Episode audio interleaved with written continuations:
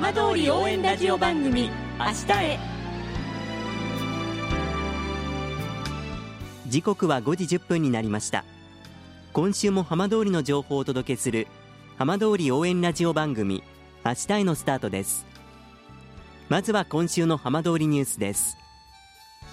今月21日福島市の県営東球場で行われた東京オリンピックソフトボール開幕戦の始球式でいわき市の女子中学生2人が大役を務めました。このうちピッチャーを務めたいわき市の私立平第三中学校3年の桑原真奈さんは原発事故により全町避難を余儀なくされた富岡町の出身で最初は緊張したがみんなから守られている感情になり冷静になれたと振り返りました。一方キャッチャーを務めた泉中学校3年の宮田姫乃さんは役目を果たせたと思うとほっとした様子で話しました。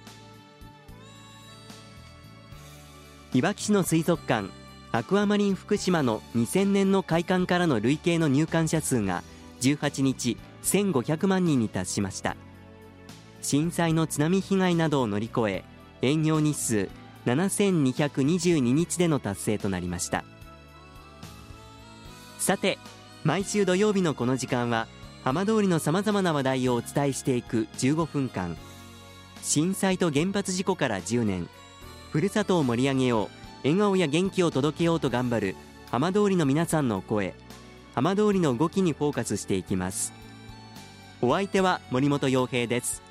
どうぞお付き合いください。浜通り応援ラジオ番組明日へ。この番組は地球を守る未来をつくる東洋システムがお送りします。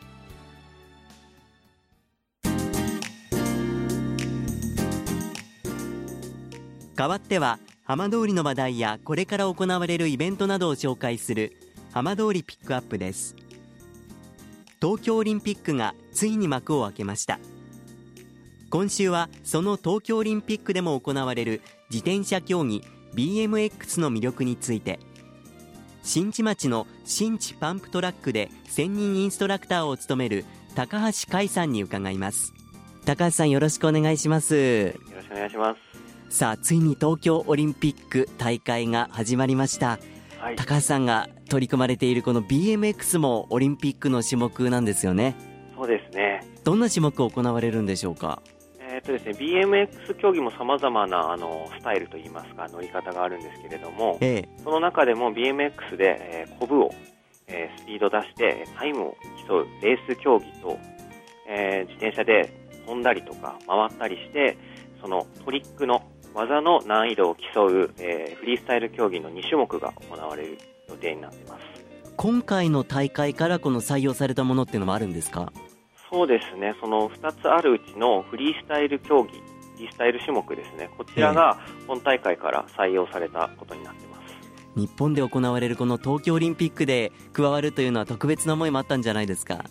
そうですね、僕も昔からあの親しんでいるスポーツですし、やはりあの日本の、えー、いろんな選手がですね注目している中で、あの日本の大会でそういってフリースタイルのえー、選手たちが活躍するっていうのは非常に楽しみに思ってます。まあ、この最初に自転車のこの競技種目というふうにご紹介したんですが、えー、改めてこの BMX 初めてお聞きになる方もいらっしゃると思います。どういったその競技種目になるんでしょうか、そうですね。そもそも BMX ってあの聞いて自転車の形が思い浮かぶ方って少ないかなと思うんですけど、ええ、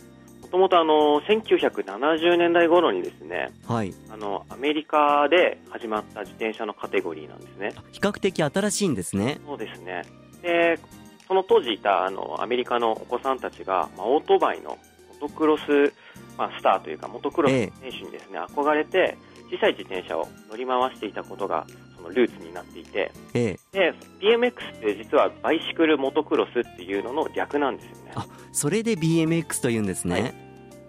高橋さん、この BMX と出会ったのはいつ頃だったんでしょうか？そうですね、僕、実は最初、マウンテンバイク、ええ、いわゆる MTB っていう競技から入りまして、え、マウンテンバイクのフリースタイル、今もメインでやっているんですけれども、それと並行してあの BMX も、えー、乗るようになってどのぐらいですかね。10年以上になるんじゃないかなと思います。まあ、そういう中で続けられてきて、まあ、今、改めて注目が高まっている中で、はい、あの福島県内、新地町にこの BMX 楽しめる場所があるんですよね。そうですね、あの今僕、管理人だったりインストラクターとして勤務させていただいている施設が、あの新地パンプトラックというあの施設で、ええ、パンプトラックはまた今ご説明した2つの競技とはまたちょっと違う競技なんですけれども、ええ、その両方の選手がそれぞれ、えー、参加できるような種目になっているので、ええ、両方ともあのいいところが見れるというちょっと一度で二度美味しいような施設になってますね。まあ、どんなふうに皆さん利用されてるんでしょうか？そうですね、パンプトラックは、えー、BMX レースのコブの部分、コブをこう走っていくのが BMX レースの競技なんですけれども、ええ、その中の、まあ、一部の要素を抽出して、より安全にあの楽しめるようにしたものが、まあ、パンプトラックなんですけれども、はい、それが実はあのレースコースだとあの土でできていることが多いんですが、ええ、のパンプトラックはアスファルトで舗装されているコースになっておりますので、ええ。非常に滑らかに走れますし、まあ、自転車だけじゃなくてスケートボードだったりとかそういったさまざまなスポーツエクストリームスポーツのジャンルで遊ぶことができるような施設になってます。いらっしゃる方は経験者の方が多いんですか？そうですね。それこそあの先ほど申し上げた通りレースをやられてた方であったりとか、ええ、フリースタイル競技をやられていた方もたくさんいらっしゃいますし逆にあのコースというか施設ができたことで、ええ、地域の方々であったりとか近隣の市町村からあのそこで競技にというかパンプトラック競技を通して BMX を始められる方も非常に増えているような状況ですね。全くしたことがないという方も比較的こう気軽に始められるんでしょうか？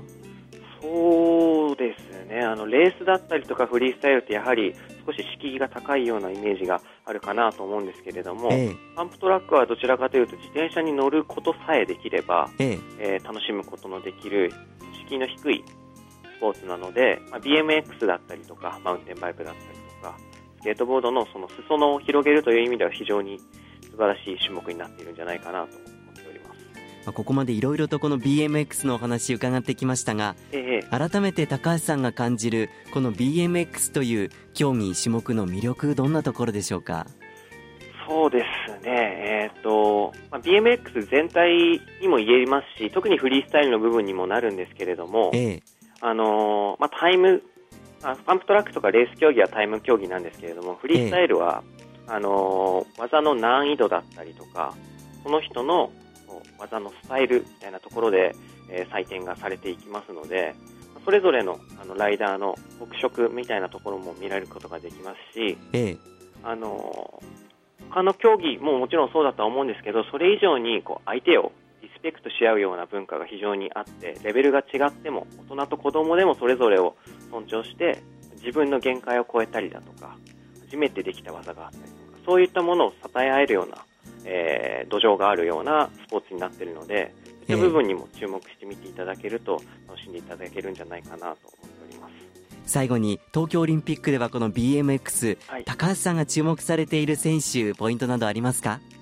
そうですね。僕ずっとフリースタイルをしていたので、フリースタイルのあの選手、えーと、中村輪夢選手、男子の選手なんですけれども、メダル候補とされていますし、あと女子の大池水杜選手は個人的にもあの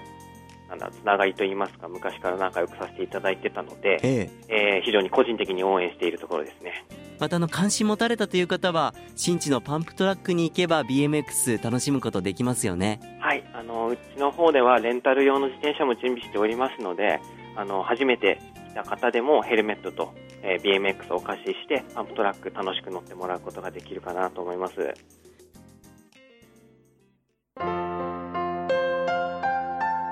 浜通り応援ラジオ番組「明日へ」